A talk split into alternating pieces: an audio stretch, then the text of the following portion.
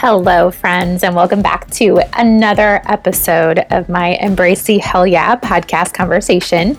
It's the end of May and also the day after Memorial Day, and I hope that you are enjoying a three-day weekend, but also being mindful of truly what Memorial Day is all about. I hope you took time to honor the servicemen and women who served our country and died while fighting for our freedom. I think that's so important to remember those people, because honestly, we wouldn't have any of this without them. So there wouldn't be podcasts, there wouldn't be holidays, there wouldn't be anything. We wouldn't be celebrating. So I took some time out yesterday to to really honor that moment of gratitude for them and their service. And thank you to anyone that is doing that currently in our country. The month has been a great group of podcasts. I've had a nice variety this month, so if you haven't listened to the three guests I had, I'll give you a little rundown. First up was Stephanie Claremont. She is an entrepreneur based out of Canada, and she helps health professionals launch and deliver health programs. She's got a lot of success in her business. She's helped a lot of dietitians in their business. So if you're looking to maybe launch a program, definitely go check her out. She also has a podcast called the Leverage Practice Podcast, and she gives a lot of great information in her own podcast. Second, I had Megan McMillan. She is a registered dietitian and a lactation consultant. She's an expert in that field, which I don't know a lot about. Um, I never really knew that was an option for dietitians to also coordinate that as part of your profession, but I think that's an area for dietitians to maybe explore if you have a passion for that. For nursing moms, helping them, I think a dietitian is is a great person to uh, be that support system and be that expert to help nourish the babies of the future. So definitely listen to her podcast if that's an interest that you have. She has a lot of great information, and she's willing to chat with you if you ever have questions. And then finally, I had Stephanie Brown, who is an esthetician and someone that I have had the luxury of getting to know over the last couple months by a wonderful facial uh, that I got for a gift certificate. And then during that facial, we kind of started chatting just about her passions of skin, but also with overall health and how there is such a strong connection with what we eat and how our skin reacts and just gut health and lots of great information from the perspective of a skin expert.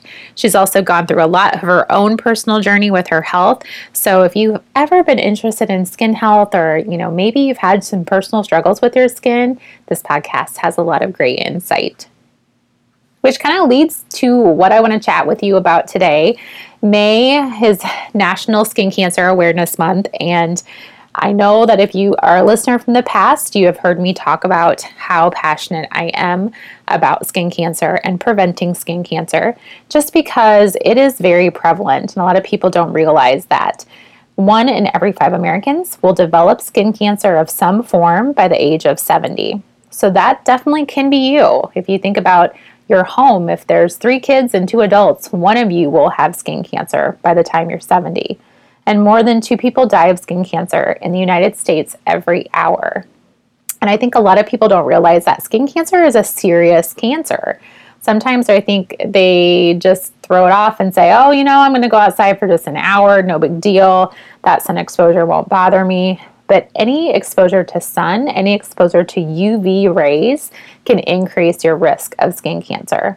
And if you've had quite a few sunburns in your life, you know, especially if you're fair-skinned or you are freckly or you're redheaded or you're blonde, light-complected, if you've had five or more sunburns, it doubles your risk for developing melanoma, which is one of the worst skin cancers that you can have, because it not only stays on your skin, it can metastasize or go inside your body to lots of different organ systems. And it can really take over um, your body without even knowing it. In the past year, I have had two people very close to me pass away from melanoma. Uh, one was very young, and he had a very special kind of melanoma, but it definitely was melanoma. And that was my cousin Lindsay's husband, Justin. He was a very young man in his thirties, and it was something that just happened that he didn't know was there, found it, and two years later, it was something that took his life. And then just this past February, a friend of mine, young woman of all of fifty-six years old, also had melanoma, found it on the back of her thigh, and within a two-year period, too, it had consumed her as well. Skin cancer is no joke, my friends. You really need to make sure that you are practicing good skincare all the time, even when it's cloudy out, even if you are wrapped up in a seven layers of blankets. It doesn't matter if you're outside, if you're driving in a car, if you're sitting by a window, that is giving you U V rays from the sun. And especially during the summer, those U V rays are much stronger, but they're also just as strong during cold months, winter. They're still available and they're still happening all around you. So I always am very passionate about using sunscreen all day, every day, all over your body. Slather it on, make sure that you're using it, and find one that you like, because I think a lot of people just don't like the feel of sunscreen, or they don't like if it makes them break out.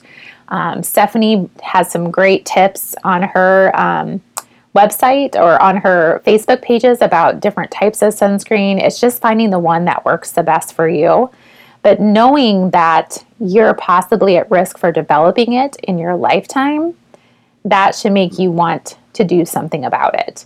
And it doesn't know an age. It doesn't matter if you're older or you're younger. It could happen to you at any time. And it happened to me. And that's something that I share with everyone. It was a very small melanoma, but I found it on my thigh. And it was the size of a sesame seed. And thank goodness I found it, because who knows? It could have gotten bigger. It could have metastasized to other body parts. But now I'm just more ultra aware of dark spots on my skin, weird spots on my skin, and also making sure that I'm wearing S P F all the time. If you have any questions about skin cancer, I mean, I would love to talk to you about it. Definitely would share some insight with you on things that you can do to help prevent skin cancer along with your sunscreen. The biggest one I can tell people is do not go to a tanning bed for any reason at all. Uh, my friend Carrie and I were talking about how, you know, in, in our teens, the tanning bed was like our best friend. We spent way too much time in that tanning bed. And I truly believe, in combination with not wearing sunscreen, that's where I got my melanoma for sure. And I think there's a higher risk with tanning beds because that U V light is so much stronger, it's so much more consistent, and it covers your whole entire body. And so you have to make sure that you're checking every nook and cranny of your body for spots that are weird. I mean, that includes your your bottom, your bottom, the crack of your bottom, um, your lady parts, your man parts, in between your toes and your fingers, um, underneath fingernails, underneath toenails, in your ears, on your scalp, all those places that we don't think about. U V hits them all the time, especially in a tanning bed. So if you have been a person that has tanned, if you go to a tanning bed, I cannot highly recommend that you please stop, because that is going to put you at higher risk. And that's why melanoma cases have increased, and that's why skin cancer cases have increased, because we just can't quit that tanning bed. Always recommend S P F of at least fifteen every day on every exposed body part that you can think of. Um, my favorite is made by Elta M D that I use on my face. It's an S P F forty-six, and it's smooth. It's like putting on a moisturizer. I put it all over my face. I put it on my ears. I put it on my neck and my, my chest. I put it all over that area. I try to get up into my scalp just a little bit if I'm going to be outside. I'll spray my scalp though too, just because I have very, I tend to get burnt on my scalp pretty easily. So I use that on my face, and then I've really been liking Sun Bum. It's a I, they have a mineral option, which I like, in a spray form, and I really like that one a lot. So that one I'll use for my body, and I put it on all my arms, my legs, my feet, in between my toes, my hands, uh, especially even like if I go outside to mow, if I go outside just to take a thirty minute walk. Uh, I do try to wear a hat if I can, or I wear a headband or a covering over my scalp. I really, really, really pay attention to keeping my skin as safe as possible. And then also the biggest bonus is your aging decreases because skin, your skin gets aged a lot more by the sun if you're not using your sunscreen. So final note, I could go on for fifteen more minutes about sunscreen and, and the sun, but please be conscious of what you're doing over the summer and please take care of your skin.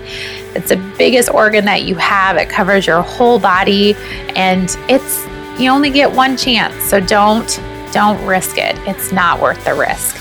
Take care of yourself and I will see you back in June.